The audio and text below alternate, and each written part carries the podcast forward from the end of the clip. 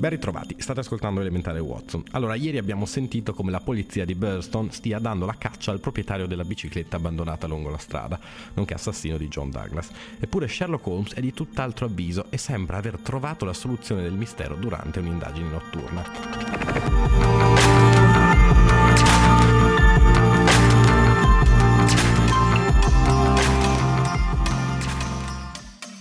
Capitolo 7 La soluzione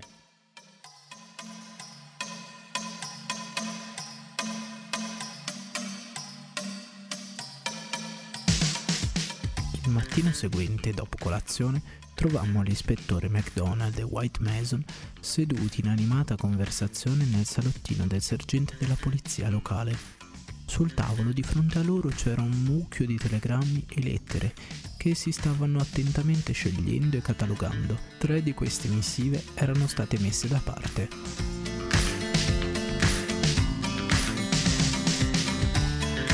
Sempre sulle tracce del ciclista inafferrabile? Chiese Holmes in tono cordiale. Quali sono le ultime notizie su questo farabutto? MacDonald indicò con un gesto malinconico il fascio di corrispondenza. In questo momento è stato segnalato da Leicester, Nottingham, Southampton, Derby, East Ham, Richmond e in altre 14 località in tre di queste, East Ham, Leicester e Liverpool, le prove contro di lui sono schiaccianti e anzi è stato arrestato. Sembra che il paese sia pieno di fuggiaschi in cappotto giallo. Oh santo cielo! esclamò Holmes in tono di afflitta partecipazione. E adesso a lei, caro Mac, e anche a lei, caro Mason, desidero dare un consiglio molto serio. Quando ho accettato di indagare insieme a voi su questo caso, ho dichiarato, come senza dubbio ricorderete, che non intendevo presentarmi con teorie a metà, ma che avrei elaborato le mie ipotesi personali sino a che non fossi stato certo della loro esattezza perciò non posso dirvi ciò che penso per il momento. D'altra parte avevo anche promesso che avrei giocato lealmente al vostro fianco e non ritengo onesto da parte mia lasciarvi sprecare le vostre energie, sia pure per poco, in un'impresa inutile. Perciò stamattina sono qui per consigliarvi e il mio consiglio si riassume in tre parole. Abbandonate queste ricerche.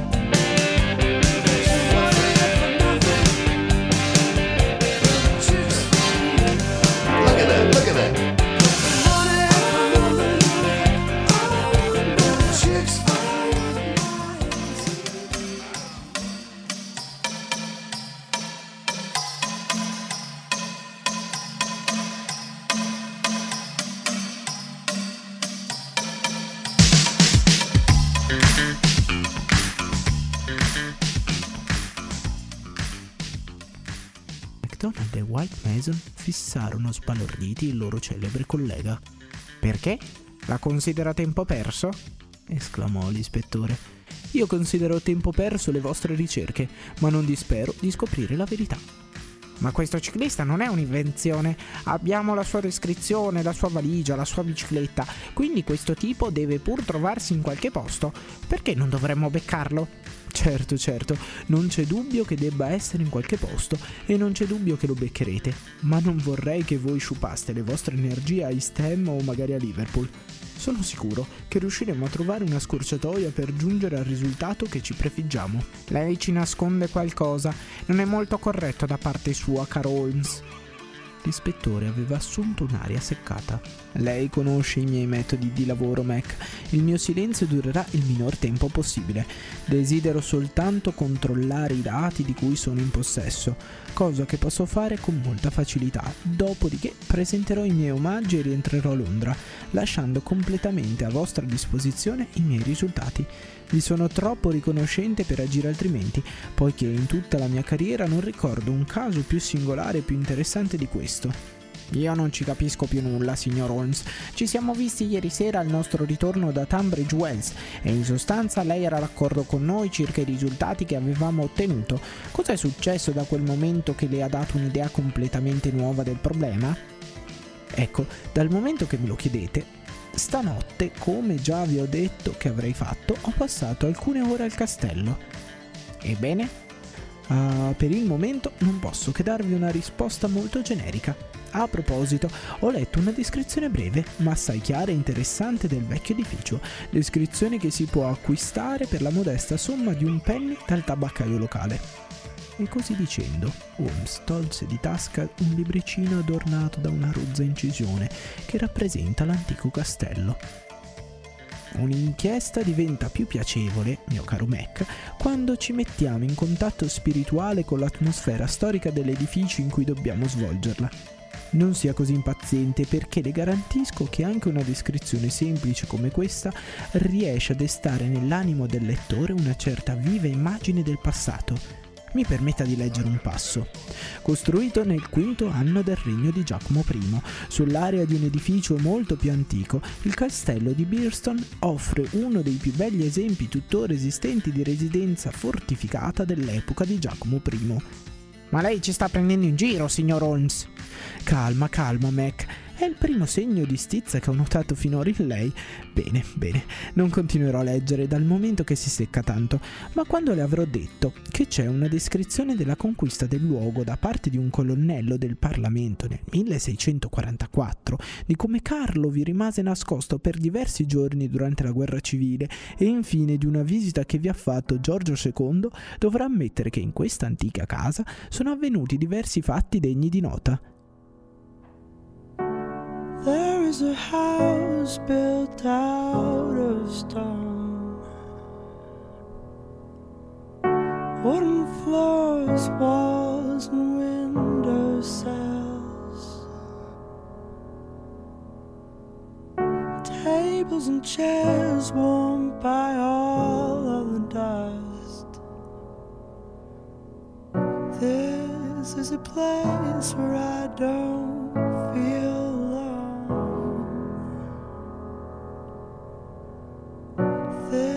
This is a place where I feel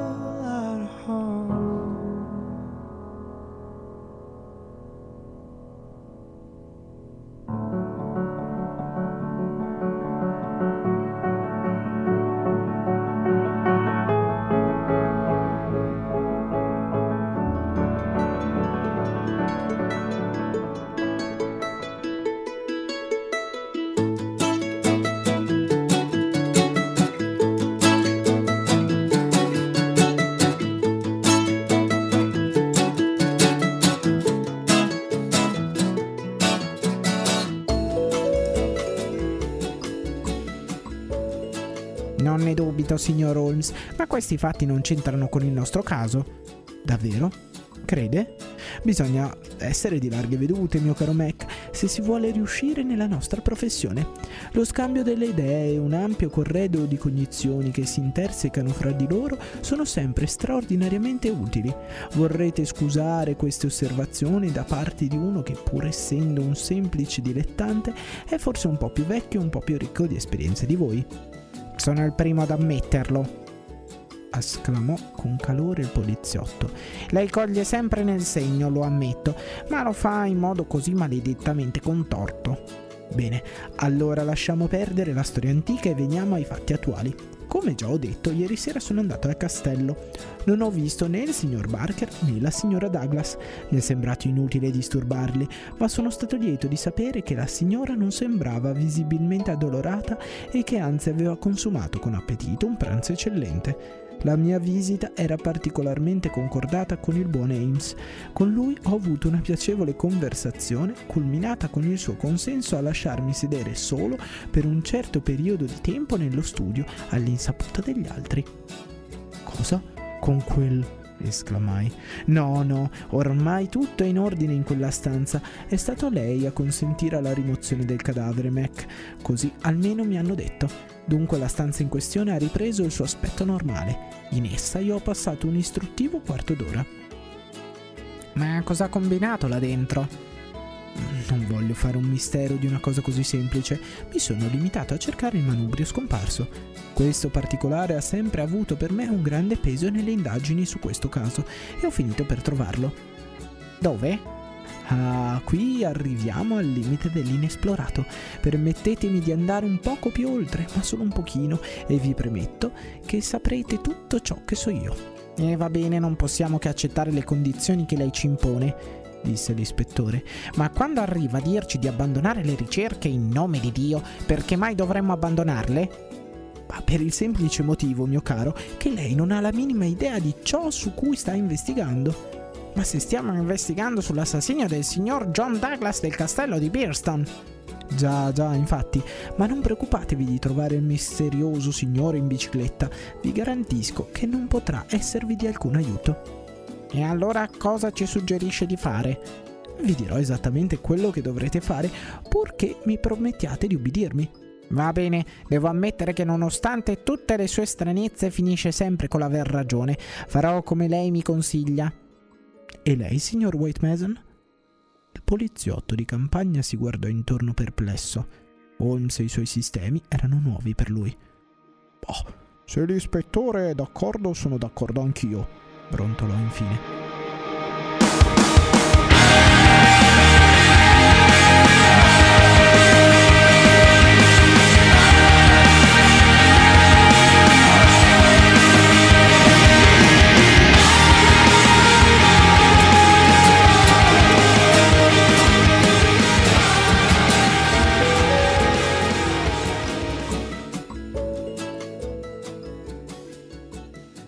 Benissimo, fece Holmes. E adesso consiglierei a tutte e due una bella passeggiatina in campagna. Mi dicono che il panorama delle Viald, che si gode dalla punta di Bearston, è notevole. Naturalmente potreste fare una simpatica colazioncina in qualche alberghetto di campagna, per quanto la mia scarsa conoscenza della zona mi impedisca di raccomandarvene uno in modo particolare.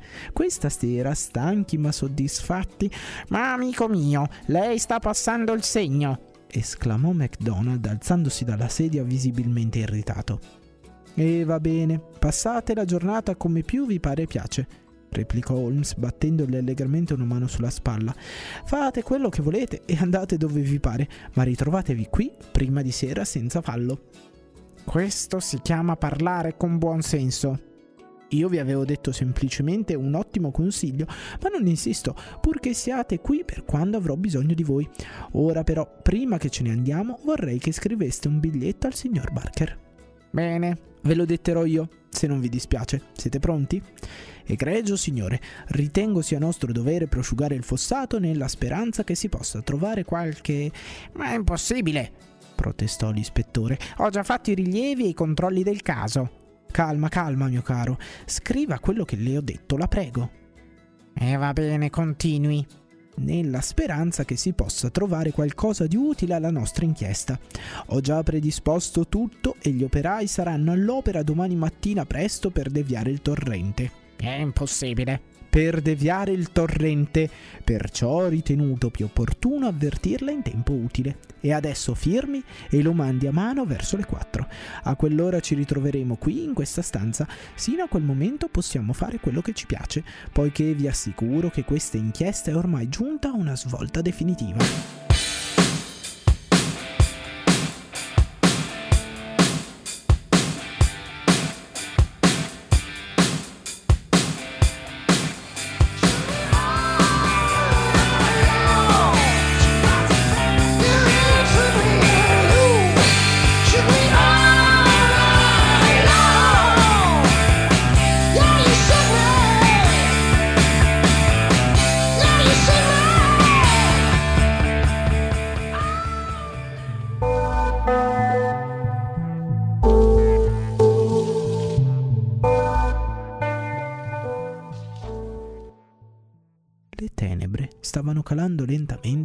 Ci ritrovammo. Holmes appariva molto serio. Io ero incuriosito e i due poliziotti avevano un'aria visibilmente scettica e seccata. Dunque, signori, disse gravemente il mio amico, io vi chiedo ora di mettere alla prova le nostre idee e giudicherete voi stessi se le osservazioni che ho raccolto giustificano le conclusioni alle quali sono giunto. È una sera piuttosto fredda e non so sino a che ora potrà durare la nostra ricognizione. Perciò vi raccomando di indossare i vostri cappotti più pesanti. È di vitale importanza che noi siamo ai nostri posti prima che faccia buio. Col vostro permesso ci metteremo in cammino subito.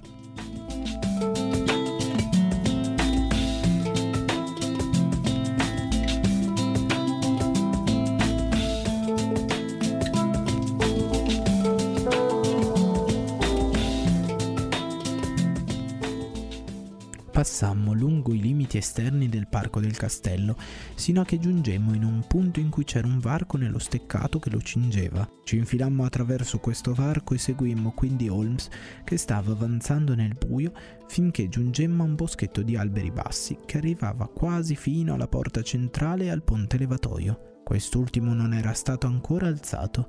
Holmes si accovacciò dietro una siepe di alloro e tutti e tre seguimmo il suo esempio. Adesso cosa facciamo? chiese MacDonald un po' brusco. Armiamoci di pazienza e facciamo meno rumore possibile, fu la risposta di Holmes. Ma si può sapere perché siamo qui? Francamente ritengo che lei dovrebbe essere un po' più sincero con noi. Holmes rise. Watson sostiene che io sono un drammaturgo della vita reale, confessò. Una certa inclinazione artistica circola sempre nelle mie vene e si ostina a pretendere una rappresentazione con una sapiente regia. Certo, caro Mac, la nostra professione sarebbe ben grigia e noiosa se a volte non montassimo la scena in un modo da mettere in evidenza i nostri risultati più clamorosi. Un'accusa rozza, un colpo brutale sulle spalle, non è un finale soddisfacente, vero? Invece l'illazione rapida, l'agguato sottile, l'intelligente previsione di eventi futuri, la prova trionfante di audaci teorie non costituiscono forse dei motivi d'orgoglio e la giustificazione della nostra vita di lavoro? In questo momento lei è emozionato e ansioso come un cacciatore. Dove sarebbe questa emozione se io fossi preciso come un orario ferroviario? Le chiedo semplicemente un po' di pazienza, caro Mac, e tutto fra poco le sembrerà chiarissimo. Bene, spero che l'orgoglio e la giustificazione e il resto arrivino prima che moriamo tutti e quattro di freddo. Borbottò con comica rassegnazione il poliziotto londinese. Avevamo tutti e quattro dei buoni motivi per condividere la sua impazienza, ma la nostra attesa fu lunga e dura. Le tenebre caddero sulla lunga e cupa facciata della vecchia casa. Una ventata fredda e umida proveniente dal fossato ci intirizzì sino alle ossa e ci fece battere i denti. Un'unica lampada risplendeva sopra l'ingresso e un globo di luce rischiarava lo studio fatale. Tutto il resto era buio e silenzio. Fino a quanto durerà questa storia? chiese a un tratto l'ispettore. E a cosa diavolo stiamo aspettando? Io non so certo più di quanto lei sappia sino a quando durerà replicò Holmes con una certa asprezza. Se i criminali avvertissero sempre dei loro movimenti come le ferrovie e delle partenze dei treni, sarebbe più conveniente per tutti quanti. Quanto a quello che noi... ma ecco, quello che siamo venuti a osservare. Mentre così diceva, la splendente luce gialla dello studio fu oscurata da qualcuno che vi passava davanti. Il ciuffo di alloro in mezzo ai quali c'eravamo nascosti stava proprio di rimpetto alla finestra e non a più di 30 metri da questa. Improvvisamente i suoi battenti furono aperti con un cigolio di cardini e potemmo intravedere la scura sagoma di una testa e di due spalle maschili che si affacciarono fuori dalle tenebre. Per alcuni minuti l'uomo rimase a guardare, proteso in avanti, nell'atteggiamento furtivo di chi vuole assicurarsi di non essere spiato. Quindi si sporse ancora più avanti e nel silenzio teso della notte avvertimmo un rumore come di acqua agitata. Pareva che stesse rimestando nel fossato con qualcosa che teneva in mano. Poi improvvisamente tirò su qualcosa, come un pescatore potrebbe tirare a riva un pesce. Era un oggetto grosso, rotondo, che oscurò la luce mentre veniva tirato su attraverso la finestra aperta. Pronti? gridò Holmes. Pronti! Balzammo tutti e quattro in piedi, tenendogli dietro con le nostre membra irrigidite, mentre lui, con uno di quegli scoppi improvvisi di energia nervosa che potevano renderlo all'occasione l'uomo più agile e più forte che io abbia mai conosciuto, si era messo a correre velocissimamente attraverso il ponte e ora suonava violentemente la campana. Si sentì dall'altra parte un rumore di un catenaccio che si apriva e un attimo dopo apparve sulla soglia lo sbigottito Ames. Holmes lo sospinse da un lato senza una parola e seguito da tutti noi si precipitò nella stanza occupata dall'uomo che avevamo spiato. Il chiarore che avevamo notato dall'esterno veniva da una lampada a olio sul tavolo. L'oggetto si trovava nelle mani di Cecil Barker, che lo teneva rivolto verso di noi nel momento in cui entravamo. La luce della lampada si rifletteva sul suo volto, forte e risoluto, accuratamente rasato, e sui suoi occhi minacciosi. Cosa diavolo significa tutto questo? gridò. E cosa cercate? Holmes volse intorno una rapida occhiata e immediatamente balzò su un fagotto fradicio d'acqua e legato assieme da una corda che si trovava dove era stato cacciato, cioè sotto lo scrittoio. Ecco cosa cerchiamo, signor Barker. Questo fagotto, appesantito con un manubrio, che lei ha appena ripescato dal fondo del fosso. Barker fissò sbalordito Holmes. Ma come diavolo è riuscita a sapere di questa faccenda? chiese semplicemente perché sono stato io a mettere lì quel fagotto. Lei lo ha messo lì? Lei? Forse avrei dovuto dire a rimetterlo lì, aggiunse Holmes. Lei ricorderà, ispettore MacDonald, che la mancanza di un manubrio mi aveva particolarmente colpito. Io ho attirato la sua attenzione su questo particolare, ma l'incalzare di altri avvenimenti non le hanno dato il tempo di prenderlo in considerazione, cosa che certo le avrebbe consentito di trarne deduzioni interessanti. Quando c'è dell'acqua vicina e manca un peso, non è un'ipotesi troppo arrischiata pensare che qualcosa è stato affondato in quest'acqua. Comunque, valeva la pena di provare l'ipotesi, perciò con l'aiuto di Ames, che mi ha permesso di entrare nella stanza e dell'impugnatura ricurva dell'ombrello del dottor Watson, ho potuto ripescare ed esaminare questo fagotto. Era però della massima importanza riuscire a dimostrare chi lo avesse messo lì. Siamo quindi ricorsi al semplicissimo stratagemma di annunciare che il fossato sarebbe stato prosciugato domani mattina, il che ha naturalmente avuto l'effetto che chiunque fosse stato a nascondere il fagotto fatto, certamente avrebbe tentato di ritirarlo nel momento in cui l'oscurità glielo avesse consentito. Siamo in quattro testimoni ad aver visto chi è stato colui che ha approfittato del favore delle tenebre e perciò, signor Barker, ritengo che ora la parola tocchi a lei. Sherlock Holmes mise il fagotto bagnato fradicio sul tavolo accanto alla lampada e disfece la corda che lo legava. Ne tirò fuori un manubrio che buttò accanto all'altro abbandonato in un angolo. Venne poi fuori un paio di scarpe.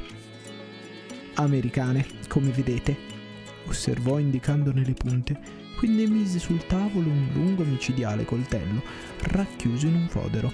Districò infine un fascio di indumenti comprendenti un cambio completo di biancheria, un paio di calzini, un vestito sportivo grigio e un corto cappotto giallo.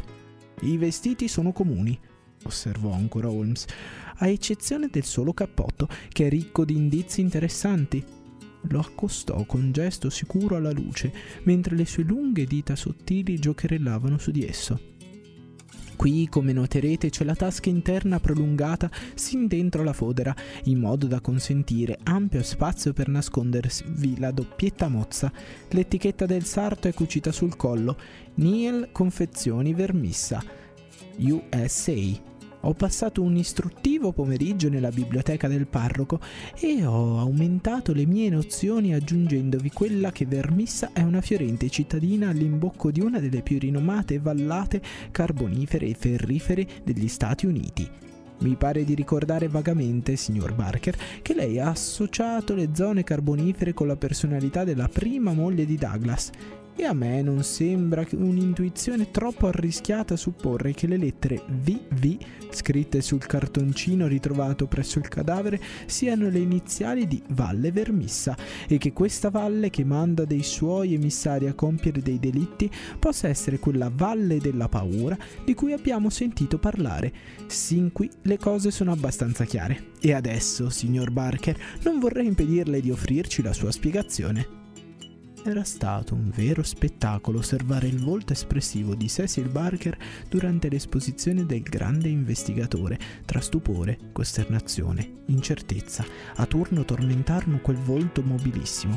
L'uomo si rifugiò infine in un'acida ironia. Lei la sa talmente lunga, signor Holmes, che forse farebbe meglio a dirci ancora qualche altra cosa. ribatté songhiggnando. Senza dubbio saprei dirle ancora molte altre cose, signor Barker, ma sarebbero dette con grazia maggiore se provenissero da lei. Oh, lei pensa così dunque? Beh, tutto ciò che posso dirle è che se in questa faccenda esiste un segreto, non è certo un segreto mio, e io non sono un uomo da rivelare i fatti altrui.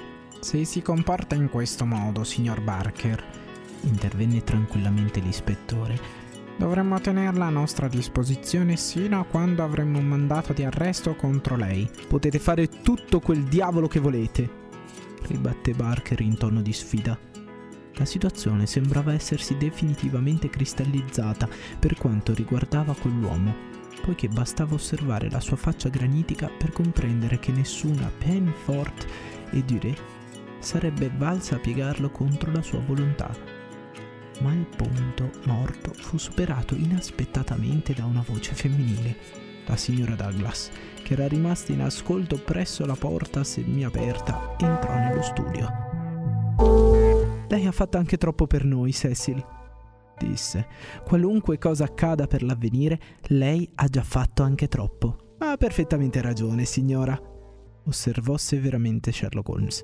Io capisco perfettamente i suoi sentimenti e la prego di tutto cuore di aver fiducia nella saggezza delle nostre leggi e di mettersi completamente nelle mani della polizia. Forse ho anch'io una certa colpa per non aver accolto l'offerta da lei fattami per mezzo del mio amico dottor Watson, ma in quel momento avevo ogni ragione di ritenere che lei fosse direttamente coinvolta nel delitto. Ora sono sicuro che non è così. Ci sono tuttavia ancora dei particolari inspiegati, quindi la prego vivamente di convincere il signor Douglas di volerci esporre personalmente la sua versione dei fatti. Alle parole di Holmes la signora lanciò un grido di stupore, al quale facemmo eco io e i poliziotti, e in quel momento ci accorgemmo a un tratto della presenza di un uomo che sembrava essere uscito letteralmente dalla parete e che si avvicinava ora a noi dall'angolo semibuio dal quale era sbucato. La signora si voltò un attimo, le sue braccia lo avevano circondato. Barker strinse la mano che l'uomo gli tendeva. È meglio così, John, gli disse sua moglie. Sono sicura che è meglio così. Anch'io, signor Douglas, sono sicuro che questa è la soluzione migliore, confermò Sherlock Holmes. L'uomo rimase per qualche istante a guardarci socchiudendo gli occhi, con lo sguardo abbacinato di chi esce all'improvviso dal buio alla luce. Aveva un aspetto notevole, occhi grigi, risoluti, baffi corti e brizzolati, mento quadrato, uditivo e bocca ironica. Ci squadrò a lungo, poi con mio stupore si diresse verso di me e mi porse un fascio di fogli. Ho sentito parlare di lei, disse con una pronuncia che non era né del tutto inglese né del tutto americana, ma nel complesso piacevole. Lei è lo storico di questo gruppo. Ebbene, dottor Watson, è la prima volta, credo, che ho per le mani un racconto del genere. Sarei pronto a scommettere in proposito il mio ultimo dollaro. Lei la aggiusti come vuole, ma i fatti sono questi e vedrà che al pubblico piaceranno. Sono stato rintanato per due giorni e ho speso le ore del giorno, se si può parlare di ore del giorno, in quella trappola da topi, a scrivere le mie avventure. Le piaceranno, piaceranno a lei e anche al pubblico. Questo è il racconto della Valle della Paura.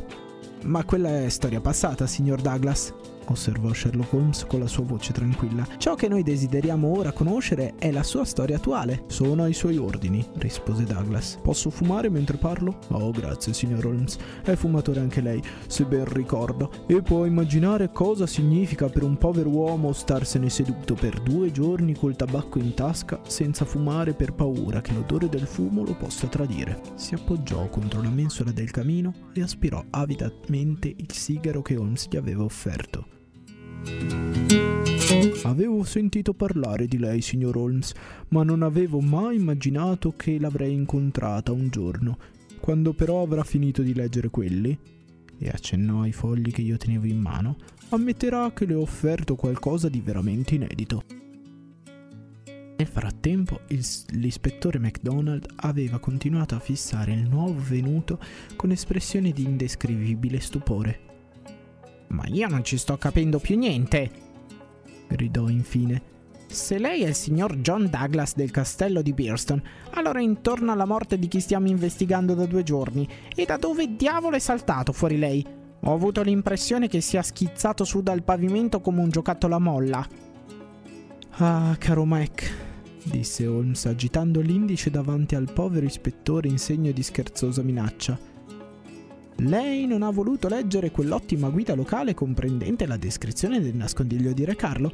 A quei tempi la gente non si nascondeva se non in rifugi sicuri e un nascondiglio che fu usato in passato può servire anche attualmente. Io mi ero convinto che avremmo ritrovato il signor Douglas in questa casa. E da quanto tempo ci sta giocando questo scherzo, signor Holmes? gridò l'ispettore furibondo. Da quanto tempo ci sta prendendo in giro, permettendo che noi proseguissimo in un'inchiesta che lei sapeva benissimo essere inconsistente? Ma io non vi ho fatto perdere neppure un minuto, mio caro Mac. Ho potuto provare l'esattezza della mia ipotesi soltanto ieri sera. E poiché non potevo averne la prova prima di stanotte, ho consigliato a lei e al suo collega di prendersi una giornata di vacanza. Ora le chiedo che cosa poteva fare di più. Quando ho ritrovato nel fossato quegli indumenti, ho capito che il corpo che noi avevamo trovato non poteva essere quello del ciclista proveniente da Tunbridge Wells. Non vi era altra conclusione possibile. Dovevo però accertare dove si fosse cacciato il signor John Douglas e dal calcolo delle probabilità mi è sembrato che con la connivenza della propria moglie e dell'amico dovesse essersi nascosto in una casa che offrisse tutte le comodità al fuggitivo in attesa di tempi migliori, quando fosse riuscito a mettersi definitivamente in salvo. Per poco, le sue ipotesi sono quasi perfette confermò Douglas in tono d'approvazione. Ho pensato di sfuggire alle vostre leggi inglesi perché non ero sicuro di come me la sarei cavata con voi, ma soprattutto ho visto in questo stratagemma la possibilità di far perdere definitivamente le mie tracce a quei maledetti seguci. Badate bene, non ho fatto nulla dal principio alla fine di cui debba vergognarmi e niente che non sarei pronto a rifare, ma giudicherete voi stessi quando vi avrò raccontato la mia storia non si disturbi ad avvertirmi, ispettore. Sono pronto ad alzare la mano e a giurare tutta la verità che vuole. Non starò a ricominciare da principio. È tutto scritto lì. Indicò il fascio di carte che mi aveva consegnato.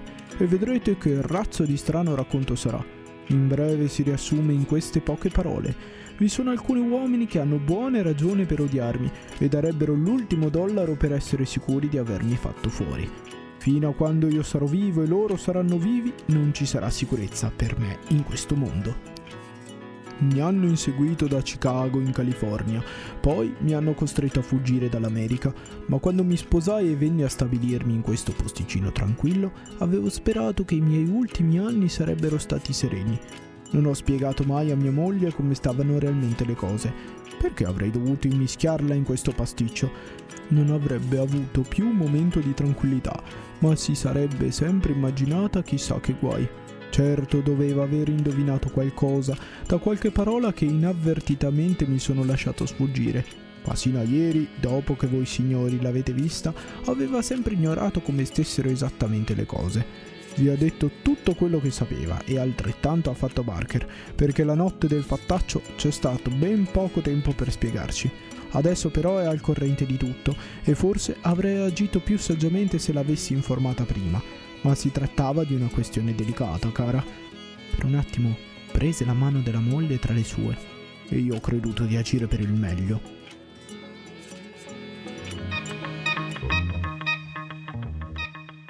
Dunque, signori, il giorno prima della tragedia ero andato a Tunbridge Wells e ho potuto notare a volo una figura d'uomo per la strada.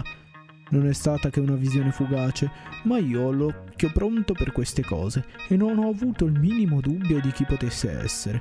Era il peggior nemico che avessi tra quella gente, un tale che mi aveva inseguito in tutti questi anni come un lupo affamato insegue un povero caribou. Ho capito che ci sarebbero stati dei guai per me, perciò sono tornato a casa e mi sono preparato ad affrontare il peggio. Ho deciso che avrei lottato fino in fondo con le mie forze. Ci fu un tempo in cui la mia buona stella era conosciuta in tutti gli Stati Uniti e non dubitai che mi avrebbe assistito anche questa volta. Sono stato bene in guardia per tutto il giorno seguente e non sono mai uscito nel parco. È stata una fortuna perché mi avrebbe spacciato con quella sua dannata doppietta, prima ancora che avessi potuto avere il tempo di dire Quando il ponte levatoio è stato alzato, mi sentivo sempre più tranquillo quando alzavo il ponte alla sera. Ogni preoccupazione mi è passata dalla mente. Non avrei certo immaginato che riuscisse a intrufolarsi in casa mia e a tendermi un agguato tra le mie stesse mura. Ma quando ho cominciato il mio solito giro in veste da camera e sono entrato nello studio, ho subito fiutato il pericolo. Quando un uomo ha avuto una vita avventurosa e ai miei tempi ne ho passate di tutti i colori, si sviluppa in lui come un sesto senso che lo avverte come un fanale rosso. Ho intuito l'avvertimento quasi immediatamente, senza tuttavia sapervi dire il perché. Un attimo dopo ho visto una scarpa che sporgeva da sotto al tendaggio della finestra e ho afferrato di colpo la situazione, in tutta la sua gravità. Io avevo un'unica candela, quella appunto che tenevo in mano, ma dalla lampada dell'anticamera attraverso la porta aperta giungeva un po' di luce. Ho lasciato la candela, con un balzo ho afferrato un martello che avevo dimenticato sulla mensola del camino. Contemporaneamente l'uomo mi ha salito. Ho visto luccicare un pugnale e mi sono buttato sull'intruso col martello. L'ho colpito in pieno e infatti il pugnale è caduto tintinnando sul pavimento ma l'uomo è strisciato intorno al tavolo con l'agilità di un'anguilla e un attimo dopo aveva preso da sotto il mantello quel suo maledetto fucile. L'ho visto mirare, ma con un balzo gli sono stato addosso, afferrando l'arma per la canna prima che potesse sparare. Per un minuto e più abbiamo lottato disperatamente. Il primo che avesse mollato la presa era destinato a morire. L'uomo non ha mai abbandonato la sua stretta, ma ha tenuto il calcio del fucile rivolto all'ingiù, forse per un attimo di troppo. Può anche darsi che fossi io a premere il griglietto, forse anche lo abbiamo fatto scattare insieme. Comunque è stato lui a ricevere in piena faccia la doppia scarica, mentre a me non è restato che contemplare ciò che rimaneva di Ted Baldwin. Lo avevo riconosciuto in città e anche ora quando mi era saltato addosso, ma nemmeno sua madre lo avrebbe più riconosciuto nello stato in cui era ridotto. Io sono abituato a certe cose, ma lo spettacolo di quella testa maciullata per poco non mi ha fatto vomitare. Me ne stavo così inerte di fianco alla tavola quando sono stato raggiunto da Barker, che era sceso precipitosamente dal piano superiore. Contemporaneamente ho sentito il passo di mia moglie, allora sono corso alla porta e l'ho fermata. Non era uno spettacolo per donne, l'ho assicurata che l'avrei raggiunta di lì a poco. Ho scambiato qualche parola con Barker che ho capito tutto con una semplice occhiata e abbiamo aspettato che venissero gli altri. Ma nessuno è comparso. Allora abbiamo capito che non avevano potuto udire nulla e che quanto era accaduto era noto unicamente a noi tre. È stato allora che mi è balenata l'idea e mi è parsa così luminosa che sono rimasto abbagliato. La manica del morto era scivolata all'insù e io avevo riconosciuto sul suo avambraccio il marchio della loggia.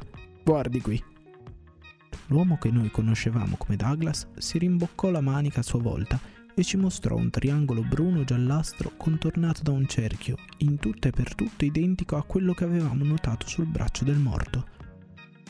È stato quel segno a mettere in moto tutta la macchina. Ho avuto l'impressione che ogni cosa di colpo mi fosse chiara. La statura, i capelli, la corporatura erano più o meno i miei. Quanto alla faccia, poveretto, chi avrebbe saputo riconoscerlo? L'ho svestito e io e Barker abbiamo impiegato un quarto d'ora a mettergli la mia veste da camera. Poi lo abbiamo lasciato lì come voi lo avete trovato. Abbiamo legato tutte le sue cose in un fagotto, vi abbiamo aggiunto il solo peso che mi è stato possibile trovare e abbiamo gettato il tutto dalla finestra. Il cartoncino che lui intendeva lasciare accanto al mio cadavere si trovava ora presso il suo. Gli abbiamo messo al dito i miei anelli, ma quando è stata la volta della fede, e così dicendo tese verso di noi la mano muscolosa, potete vedere da voi stessi che non sarei mai riuscito a togliermela, non me la sono più levata dal giorno del mio matrimonio e ci sarebbe voluta una lima per segarla via. Sinceramente non so se avessi avuto il coraggio di separarmene, ma anche se avessi voluto non avrei potuto. Perciò abbiamo dovuto affidare questo particolare alle mani della provvidenza. Ho pensato invece di prendere un pezzo di cerotto e applicarlo nel punto in cui ne ho una striscia io stesso, in questo momento. Con tutta la sua astuzia, signor Holmes, questo punto lei se lo è lasciato scappare, perché se avesse pensato a togliere quella strisciolina di cerotto si sarebbe accorto che sotto non c'era alcun taglio. Ecco, questa era dunque la situazione. Se potevo scomparire per un po' di tempo per poi rifugiarmi in un luogo sicuro dove mia moglie mi avrebbe raggiunto più tardi, avremmo avuto la speranza di vivere finalmente in pace il resto dei nostri giorni. Quei maledetti non mi avrebbero dato tregua finché fossi stato su questa terra. Ma se avessero letto sui giornali che Baldwin aveva acciuffato il suo uomo, i miei guai sarebbero finiti. Non avevo molto tempo per spiegare particolareggiamente tutto ciò a Barker e a mia moglie, ma essi hanno capito abbastanza rapidamente le mie intenzioni per essere in grado di aiutarmi. Io sapevo perfettamente dell'esistenza di questo nascondiglio, come pure lo sapeva Ames, ma non gli è mai venuto in mente di metterlo in relazione con i fatti accaduti. Mi sono dunque nascosto là dentro e ho lasciato a Barker il compito di fare ciò che ancora rimaneva. Credo che immaginerete da voi quello che fu fatto. Aprì la finestra e mise l'impronta del suo piede sul davanzale per suggerire l'idea che l'assassino fosse fuggito da lì. Certo ha agito molto azzardatamente, ma il ponte levatoio era alzato e non c'era altro mezzo. Poi, quando ogni cosa è stata pronta, ha suonato il campanello con tutte le sue forze quello che è accaduto in seguito vi è noto. Perciò, signori, potete fare quello che volete, ma io vi ho detto la verità e nient'altro che la verità. Che Dio mi aiuti. Quello che ora vi chiedo è semplicemente questo. Come me la caverò di fronte alla giustizia delle leggi inglesi?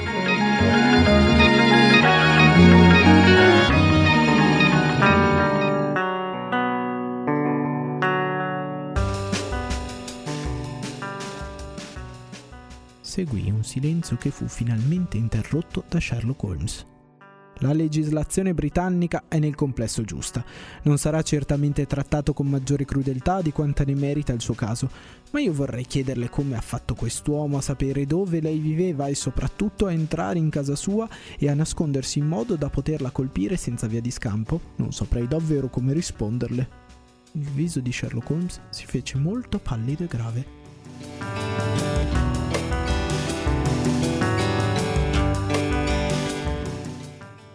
La storia non è ancora finita, temo, disse.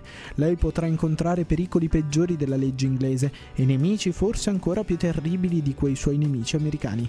Io prevedo per lei guai seri, signor Douglas. Segua il mio consiglio. Stia bene in guardia.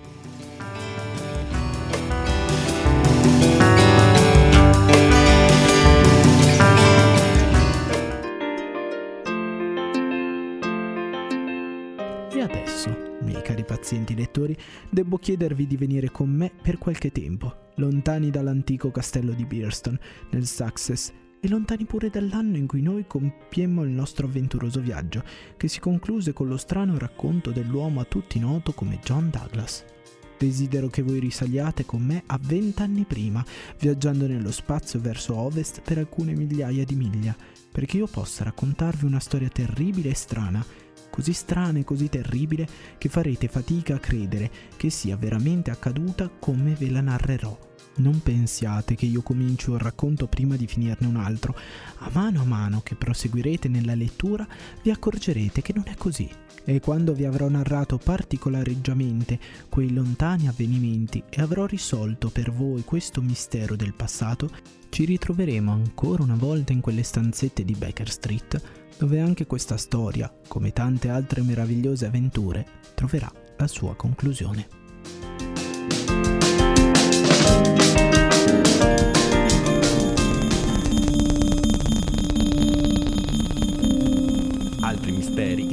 Attorno al redivivo John Douglas. Come mai Ted Baldwin lo voleva morto?